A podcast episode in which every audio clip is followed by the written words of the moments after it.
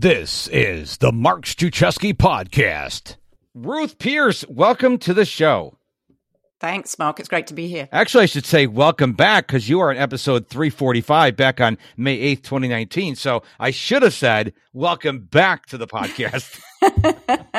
that seems like a very long time ago with everything that's happened in the last couple of years. So it's great to be back, though. It's great still to be here. Yes. And I'm super excited at the topic we're going to talk about today. But before we do that, why don't you take a minute and tell us what do you do for a living? Well, I still do some of the same things and I do some different things now. So my focus is very much on group coaching, partly because it makes it more accessible to people who don't generally get access to coaching. And also just, I love groups and I also work part time. I think I was doing this back in 2019. I worked part time for the VIA Institute on Character. Uh, I use their assessment, the VIA character assessment in practically everything I do. It's a wonderful assessment. And so I cyberstalked them until they gave me a job. I kind of love that. And what's interesting is when I, I, I honestly don't remember what we talked about back in 2019. I've I've released like over 800 episodes. I can't remember every one, but I know that I wanted to. Ha- obviously, I loved what you did on that show because otherwise I wouldn't invite you back. Um, and I too like group coaching, so I have a, a group coaching program, and I violated one of my key tenants. I added complexity to it. I had all these moving parts. I was I was thinking I was adding all the value, and my my clients were saying we're confused. There's part A, part B, part C, part D. Uh, what what's going on and what they all wanted was the group coaching and so mm-hmm. i went back to one of my key tenants which is keep it simple and got rid of all those things that people were confused about and now i'm focusing on group coaching because i love getting on a zoom call with people and i love answering their questions and teaching them stuff like that and i think i was just had a fear of like not delivering enough value even though i was and uh, so lesson to any entrepreneur listening to the show keep it simple. It really does matter because if you add complexity, then people get overwhelmed, they get frustrated, and they quit. We don't want people to quit. So I'm glad mm-hmm. you brought that up about group coaching. And now, how many people are in your groups typically? Well, it, we're really flexible about that because we have 13 coaches in total and we just ramp up or ramp down according to how many people have signed up. So for every six to eight people in the group, we have a coach present so that when we do the breakout rooms, the, the breakouts are a manageable number and they're, they're facilitated, hosted by a coach. So we don't do breakout rooms where we just send people off to talk on their own about a topic. We have a coach in the room. So it's, it's pretty flexible and we've, we really like that. It also means people get access to different coaches. Yes. So they can be in the same room with the same coach each week or they can be with a different coach and experience a different coaching style, a different focus. And so it keeps it very sort of flexible. Excellent. Well, you wanted to talk about coaching people through tough times. Uh, you know, something happened back in uh, early 2020 uh, called the, the pandemic. and what's amazing is here we are, April 2020, 2021, Mark, 2021. We're in a new year now. Um, I, I there's some people that are doing remarkably well. And there are some people who are still watching the news all day long, still obsessed with COVID and the elections and all this other stuff. And my biggest fear is when this thing blows over, and eventually we will get past COVID. I mean, the Spanish flu didn't wipe out civilization, COVID won't wipe out civilization. There are going to be people that are way into the sunset, and those are the people who are working their buns off right now. And the people who are binge watching Netflix or the news, they're like, oh, what are those dots on the her? Oh, those are people. This is a tremendous opportunity to learn a new skill, to launch a podcast, to launch a YouTube channel, to write that book, because you're probably never going to get this opportunity ever again. And we're actually coming out of it. I live in Texas, Texas, Florida, certain parts of the, the country have come out from lockdowns and all this other stuff, and people are going back to normal. And so this is a great opportunity. So let's talk about how do we deal with tough times, not just during the pandemic, you know, loss of a loved one, you lose your job, your company closes. Let's talk about that. Sounds great. Uh, one of the things I would say is that no two people's experience of this is the same. So I hear a lot of broad brush statements that this is happening and that's happening. It depends on who you are, where you are in the social pecking order. For some people, it's survival mode right now. And for some of us, there's the opportunity to say, Oh, this is kind of a lull in my normal routine. And so, yes, I can write that book or start that podcast or whatever it might be. And there's everything in between. So I think that's one of the challenges is just recognizing that we don't know from our own experience what the person on the other side of the Zoom call is feeling like, or whether everyone that we're thinking of actually can even get on Zoom. I've been talking to a lot of people who've struggled with homeschooling because they don't have great internet access. I used to live in an area where the internet, we were called the last mile in Massachusetts ah. because it was that sort of tag along end bit with very small communities. So there was no bang for the buck, you know, in actually installing great cable there or Firewire or any of those things. And so those kind of communities I know have struggled a lot. So I think it's recognizing where people are at and meeting them there. And I'm also blessed with having had, this is going to sound strange maybe.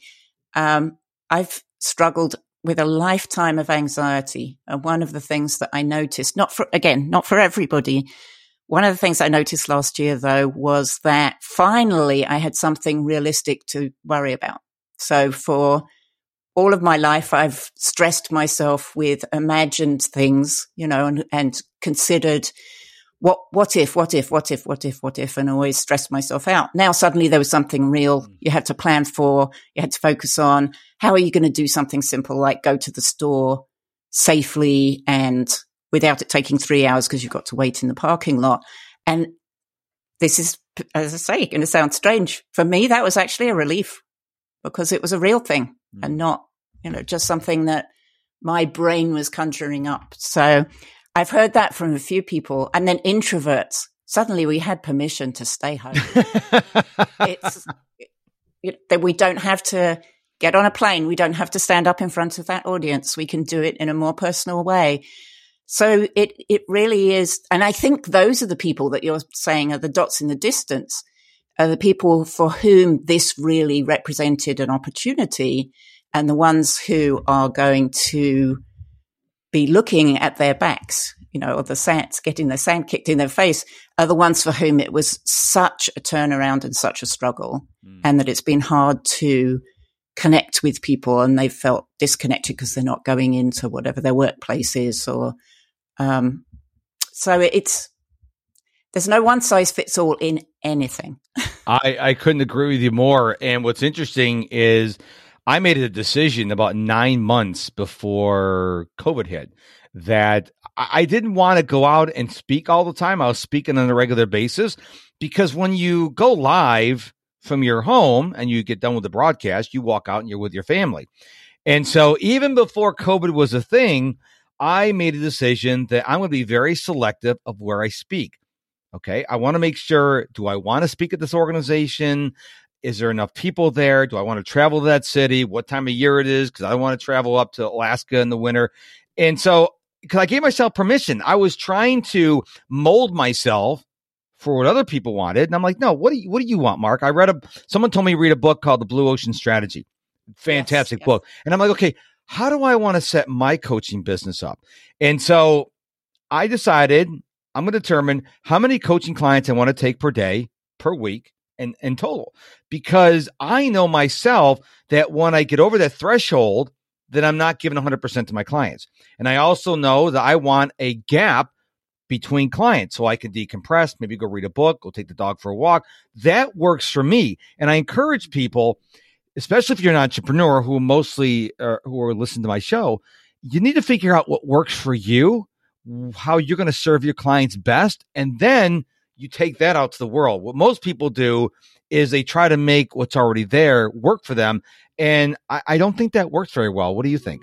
Hey there, it's Mark, and I want to invite you to become a Mark Struczewski insider and get the top five productivity tips for entrepreneurs absolutely free. It all happens over at MrProductivity.com.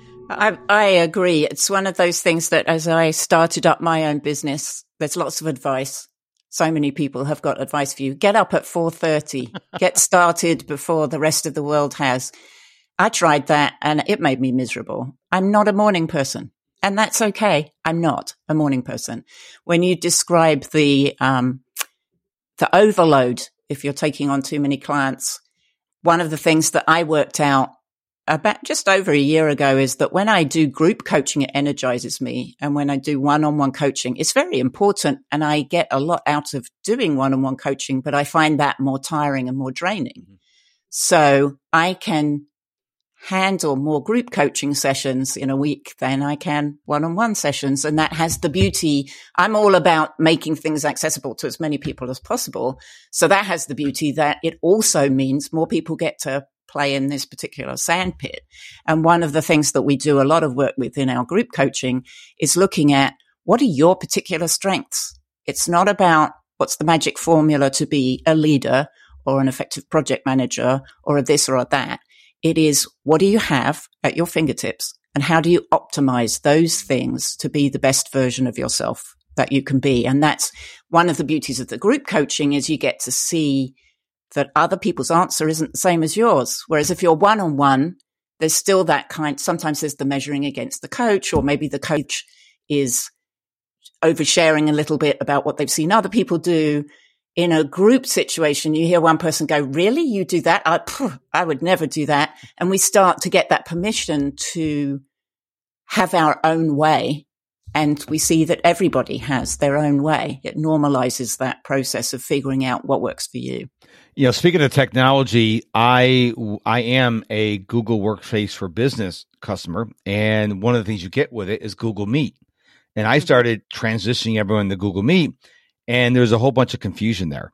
So I was talking to my coach about it, and she goes, "Mark, I know you love the Google Meet thing, but most people are used to Zoom, and you don't want to put an obstacle about how people get on your coaching calls. So I went back to Zoom and it's a lot easier because people everybody knows who Zoom is. People go, yeah. "What's a Google Meet?" I I don't understand. And so right away you're starting the relationship on the wrong foot because now they're confused. And so, but you're right, not everyone knows Zoom. Not every, you know, we we take for granted everyone has high speed internet. We take for granted everyone's got the latest technology, the latest browser, the latest tools, and they don't. And we have to realize that we have to meet them where they are. So to yours, to use your example, if you're on the last mile, well, I have to take that into consideration when I'm coaching that client. I can't mm-hmm. assume they they live in a major metropolitan area like I do in Houston, Texas, have high speed internet. I've got to say, okay, you have bad internet. Okay, maybe we won't, maybe video doesn't work. Maybe we'll just do you know audio only calls because you really got to listen to their needs. Because if they can't hear what you're saying or hear what you're saying or see what you're saying, then they're not going to get a lot on the coaching call. Right. So I think we need, as coaches, we need to be very uh, uh, cognizant of the fact that not everyone has the technology. Something else you talked about is getting up early. Now, I fought this for many years. Then someone told me about a book by Robin Sharma called The 5 a.m. Club. Read the book in uh, January, February 2020. And the whole premise is about getting up at 5 a.m. And I'm like, oh, you know, I keep hearing getting up early, getting up early, getting up early. And I said, as a productivity crash test dummy, I wanted to try this out. I wanted to see if it really works because I can't authentically tell my clients how it works unless I try it. So I tried it, and the first couple weeks are really horrible. But now I get up at five o'clock in the morning, not a problem. I get up and I go out for a brisk walk for 20 minutes, get the blood flowing. And for me, it works. But to your mm-hmm. point, it doesn't work for everybody. And another thing I want people to understand is just because you get up at five o'clock in the morning doesn't mean you're going to make as much money as Jeff Bezos. It's it's it's a part of the journey, but it's not a critical component of you being successful. Well, and it's also good to remember that getting up at five o'clock in the morning is not the point. It's what you do once you're up. Hundred percent. So I've, it's always amused me when I used to work back in offices, which is a few years ago now. We'd always have that person that was the first person in the office. They used to get the first train in the morning. They would be at their desk. Whatever time you walked in, they were already there. Their feet were up on the desk and they were reading a newspaper. And yeah, you're in the office. It doesn't mean that you're at work.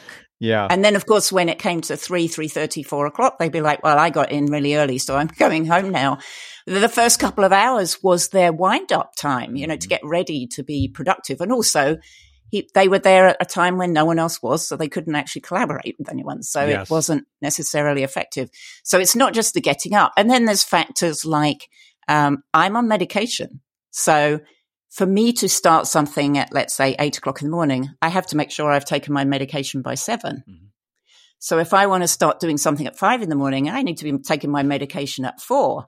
So I, no, no, not me. Sorry. And that's okay. There's, there's no, there's no 5 a.m. police that are going to arrest people. Don't get up at five well, o'clock in the morning. And it's not 5 a.m. everywhere, right? Exactly. So, 100%. or it is five, or it is 5 a.m. somewhere, you know, so I am getting up at 5 a.m. Hawaii time and it works really well for me. I, uh, good point. I was, uh, I had a guest on my show recently, and they were in India. And so we got done with the podcast. You know, I thanked her for being on the show.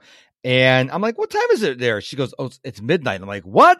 I'm like, because uh, I because I usually talk to people either the United States or Europe, and it's like midnight. I'm like, she goes, well, I could have done four o'clock in the morning or midnight. I'm like, oh my goodness. But she goes, look at, I know most people, most of my clients are over in America. That's what I have to do. And she didn't complain about it. She was in very good spirits. And she just says, Hey, you know, just the price of me living in India. She could have easily complained and say, Woe is me. I wish people, you know, model to me. But she realizes most of her clients were over in another time zone and she had to do what she had to do. A lot of people, um, people I work with in Australia, the same issue. They said, Look at, I have to, I have to mold to you. And it, it's just an important part. Uh, you have to understand. It's interesting though that the I have to mold to you. You started earlier about not necessarily following the mold that's been set by someone else. And then there's that I have to mold to you. I'm always curious about how we decide who the you is. yeah, good point. Why am I not having to mold to the people in India? I've worked with people in India many, many times, both when I was still living in the UK and also when I've worked uh, in organizations in the US. And we've very often had a substantial proportion of our resources in India. And we've had to come to a compromise. We can't expect them to be on a call with us at four o'clock in the morning so that we can be comfortable. And it's weird because a lot of India, it's 10 and a half hours or nine and a half hours, depending on the time of year. So there's that half hour, which completely confuses everybody. And what we found was we had to compromise. Sometimes it had to be on their time schedule and sometimes yeah. on ours because otherwise they're taking all of the strain of that time difference and they're part of our team. it's not as though they they're giving a special key to join us and it's this sort of super duper privilege. We're all working together on something important. Right. And so we we made this point of making sure that we were as flexible as we could be. And I quite often I also teach coaching to coaches and I quite often have people this time I had someone in Tokyo, quite often I have people in Australia and that timing, I usually teach in the evenings because it's their mornings. Ah. So all of those things where we, we all need to come together to make the time work. Yeah. Um, so. Well, a lot of times the issue I run into is with podcast guests. And if you have to ask me, I can't read the mind. So when I send my schedule, I usually do my interviews 9, 10, 11 a.m. Central Time. Okay. So if you're in India, and you go, man, that's really late for me. All you have to do is say, hey, um, and they people have done that. People in Australia, people in India have said, look at, okay, well, then we'll work something out. But if you don't say something, I'm going to assume that it works out for you. I, yeah. I, I, have not, I've given up trying to be a mind reader at Ruth. So I just like if, if, if they're signing up for a nine o'clock appointment and, and it's like two o'clock in the morning, well, okay, you didn't say anything. It's not my fault. But if they do ask me, I do say, okay, yeah, we'll work something out. I'll do an interview late at night. Not a problem. But you got to say something. Um, so, well, I will say I do yes. one thing, and that is in all my invitations, I include a time zone converter. Okay.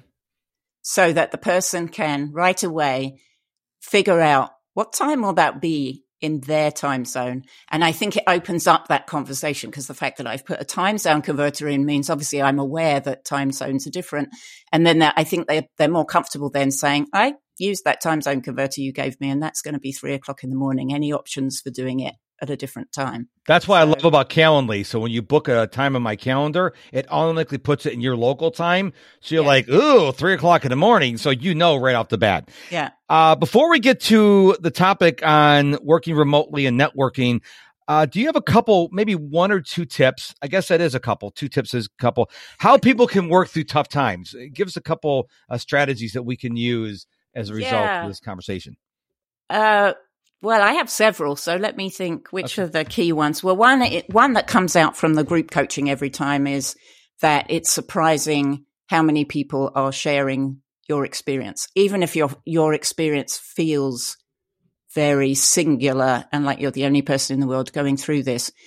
You are. You are the only person going through it in exactly the way that you're going through it. And yet there are many other people who have a similar experience. So finding one or two of those people is really helpful because then it, it makes your experience, it normalizes it, makes that experience feel less strange or that there's something wrong with you or whatever. So that's one thing I would say.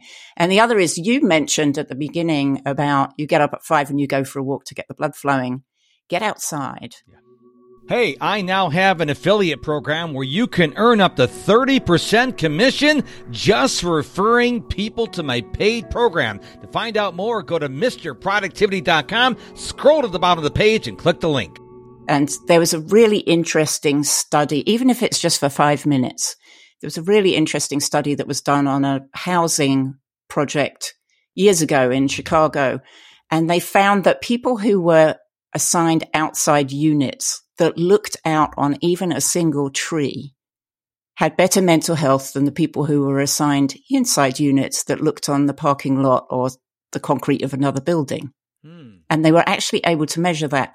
And it's the smallest amount. I, my mood can change because I go out onto my deck and I see a tiny lizard.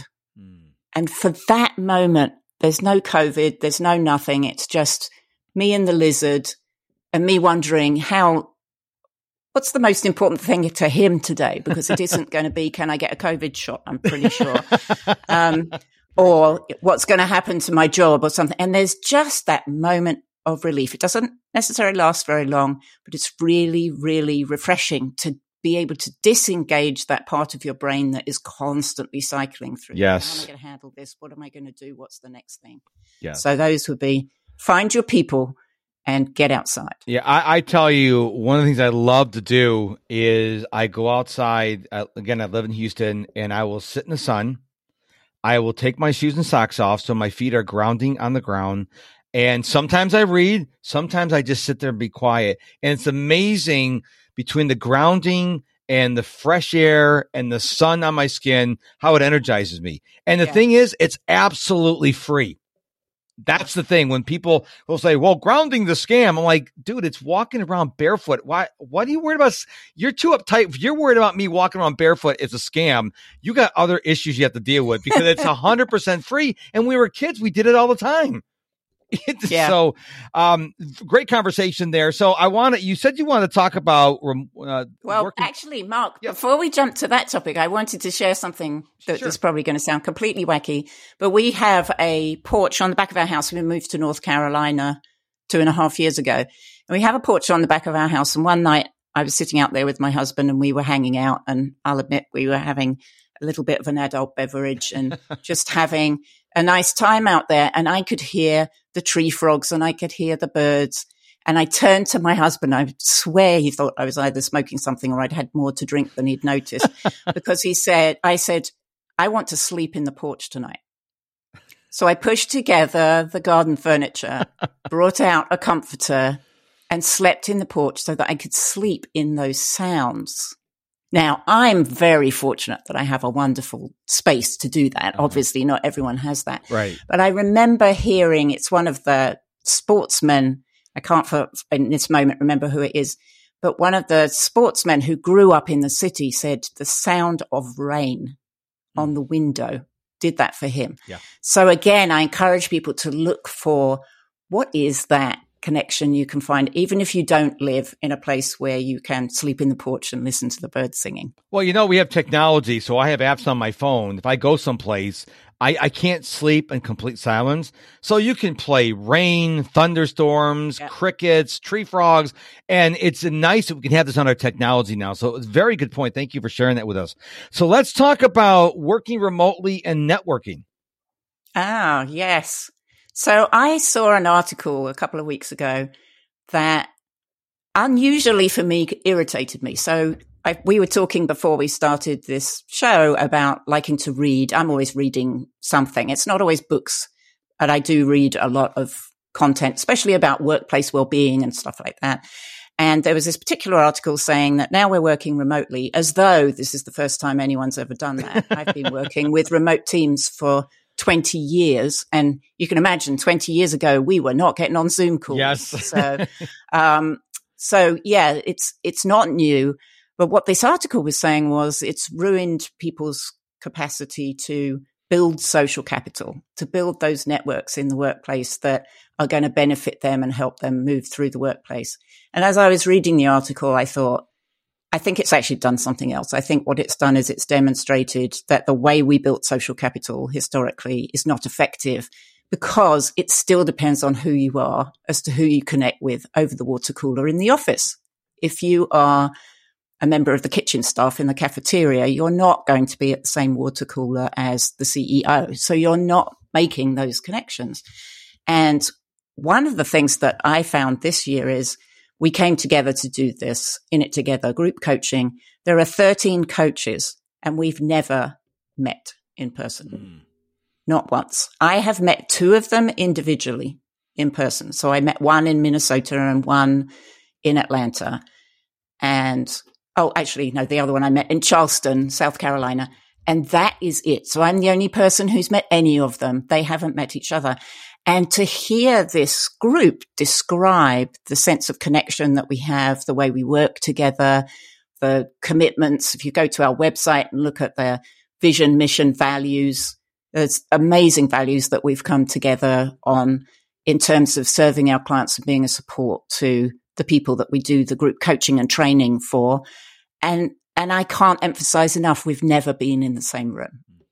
And it's because we did it deliberately. And that's what that article made me think about. I hear people say, it's not the same now we're on Zoom. No, it's not the same now we're on Zoom, but focus less on the medium and focus more on the people and the interaction. Relationship building is still the same. Yes. Relationship building is being curious, sharing, being a little vulnerable, you know, sharing information and seeing what comes back.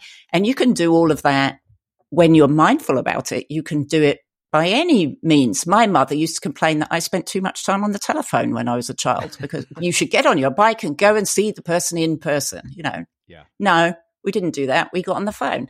So it's using the tools well and as I say, being deliberate about it. I think there's a great opportunity if organizations are feeling that the social capital building is sort of falling by the wayside.